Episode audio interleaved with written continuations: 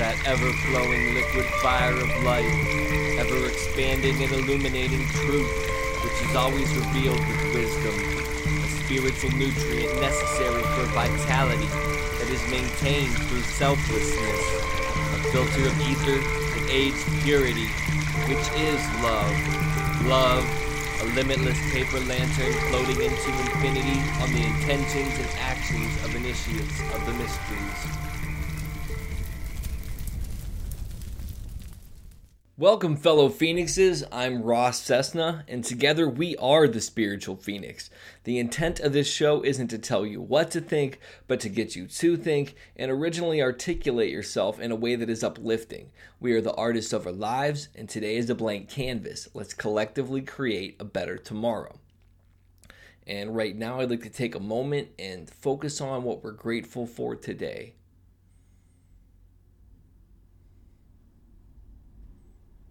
Today, I'm grateful that on Thursday I was cleared to come off my mental health medication, and that on Friday I celebrated seven months free from uh, any drugs, alcohol being one of them. Um, it's been a uh, long journey for me to, to get to where I'm at today. And the people that made that possible are the people that are in my life that supported me and stuck by me through all of this. Um, the other thing that made it possible was luck. And another factor that brought all of those things together would be um, source energy, the way, the mysteries. Um, some would call it God.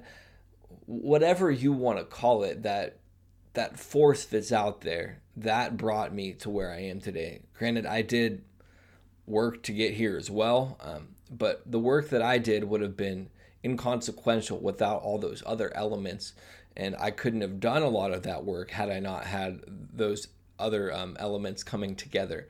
So I'm very fortunate for that, and that kind of topic somewhat plays into to today's topic as well. Um, and I'll read a couple quotes, and then we'll get right into it. Your thoughts become things in your life, and that was said by Rhonda Byrne or Bernie.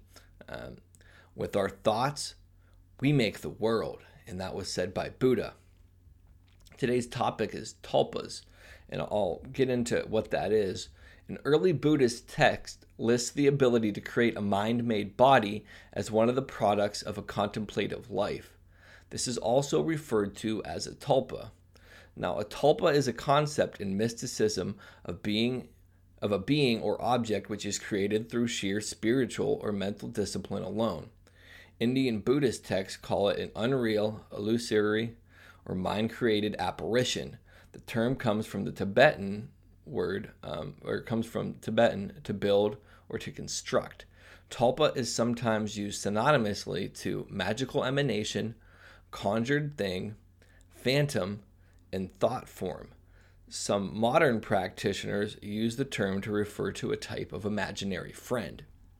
Now, I'm very fond of taking spiritual concepts and making them more easily understood in uh, the, the material world or, or practically. And I'm also very fond of taking very practical things and making them into metaphors for spirituality. Now, I can't say specifically that you can or you can't create things with physical things with your mind. But what I can say from personal experience with psychosis um, and just my sheer mind power alone, I've been able to create what I perceive to be different situations.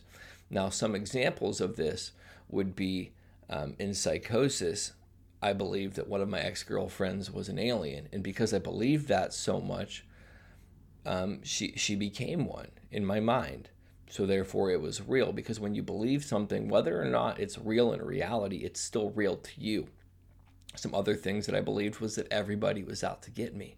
So then all those things basically became tulpas. They had this this costume of my own thoughts projected onto them to make them to make them into what they were not, but how I perceived them.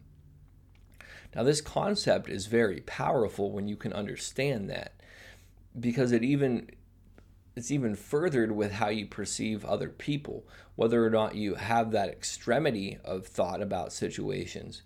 Um, f- for example, if you have this reductionary concept of somebody that just because they believe one thing, let's just say um, Christianity, let's just say you have this negative element of Christianity, and then for any Christian you see, you reduce them to this certain this certain state. I say that one because I've had a negative opinion of Christianity or Christians or basically a lot of organized religions in general. And the reality is, I'm creating this simplified, um, gross version of what these people are because I'm not looking at all the positive qualities. I'm focusing on the negative ones, and then all, all the good stuff that they represent also falls by the wayside. And I think that that's true for anybody, um, even with racists. I, I don't support racism uh, whatsoever, and I don't support hate in general. But I can fall into the trap of looking at a racist and this oversimplifying everything about them and reducing them to this crude primitive thing and the reality is there's so many more complexities about that and maybe that's one of their character defects. I mean it is in my opinion a character defect and i think that it's a great ignorance to assume that you can assess the worth of somebody based on um, sexual identity, race, um, sex in general, any of those kind of things. They they divide. Religion is one of those things as well. You can't determine the worth of somebody by these arbitrary things even somebody's actions in itself don't necessarily determine it. I can say that from personal experience of having done a lot of shady crap in my life. Um, I wasn't, I mean, I did shady stuff, so I was a shady person at that time, but who I am in essence is not that.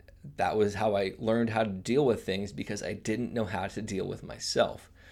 Now, back onto the form of tulpas as well oftentimes we can project these thought forms or create these um, beings from thought because we don't want to evaluate ourselves. Because when we can evaluate other people as less than, it makes us more than. The other way that these tulpas can work, they don't always have to be negative, too sometimes we can create these positive tulpas on people. And the issue with that becomes then we're over glorifying people, and that can minimize how we feel about ourselves. Look at how amazing this painter is. I, I wish I could paint like that. I'll never be that good. And then it becomes we are less than. We, we become the reduced, simplified version. The thing is, all of us have complex things about us. All of us have strengths, all of us have weaknesses. So we need to remove this concept of projecting um, negative things on situations.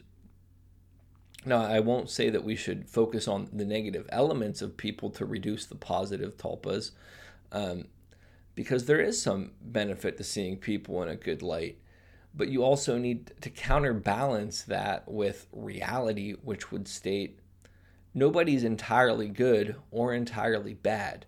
Um, I, I think that that's a very simplistic understanding to assume that things are good or bad. For me, I had to go through some of the worst, most difficult stuff in my life to find the better elements of me. We're all in a process of learning, we're all growing, there is only one way, in my opinion, as well. Some people might be swimming against the way, they might be trying to go against where everything's heading, and they're just going to get a mouthful of water, tire themselves out, maybe pull some muscles, some spiritual muscles or whatever, and it's going to make them miserable.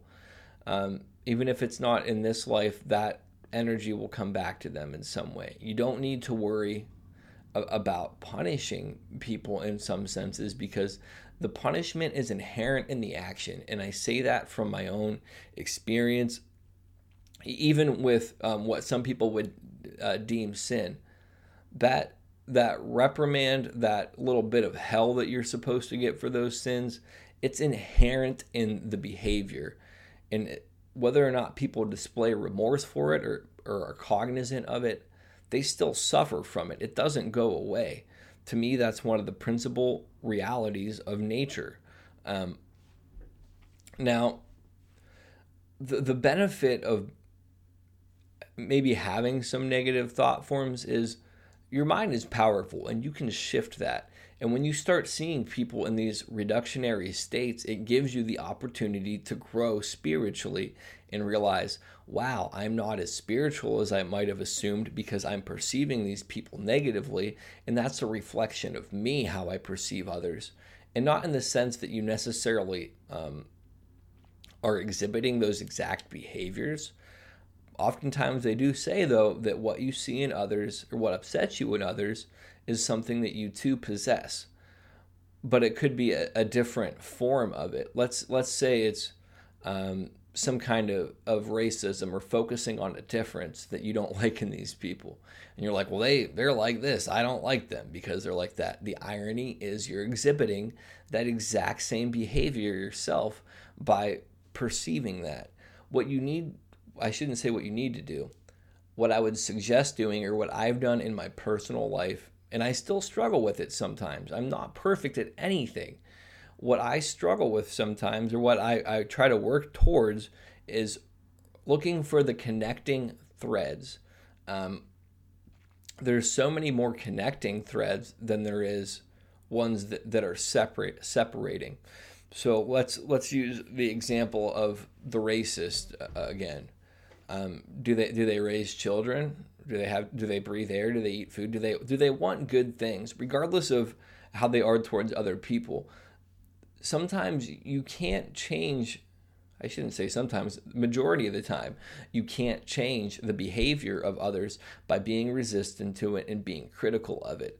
For example, if you show love to some people and you show them acceptance regardless of that, then you allow the opportunity to not tell them what to do, but to maybe lead by example and show them the alternative side of things there have been racists that have turned their lives around and have ultimate respect for other races and they realize their own ignorance and how they limited their own lives because of it. People can have psychic shifts and it's not going to come by being vilified by other people. It's going to come internally.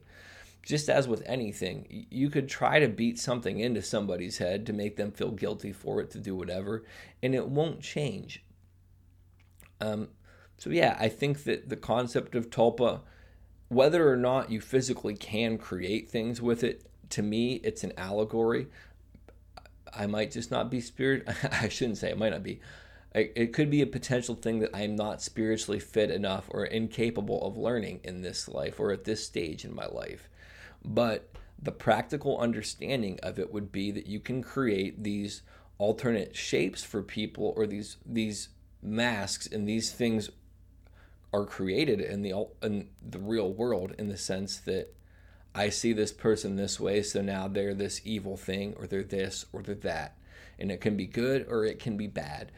Um, you have to see through the illusions that your own mind projects onto situations and get down to the core of everything. We are all from one source. Um, we are all made from love. We are all here for a purpose and sometimes we have to i mean we always have to lead by example. We're not here to be better than anybody. We're not here to feel superior. We're not here to feel inferior. We're here to collectively recognize our divinity and help our help others achieve their goals and help our help ourselves achieve our goals by working collectively with everybody there's no reason for people to be hungry. There's no reason for people to be any of these negative things that we're encountering. It's because of the genu- genuine concept of creating tulpas or these thought forms on situations.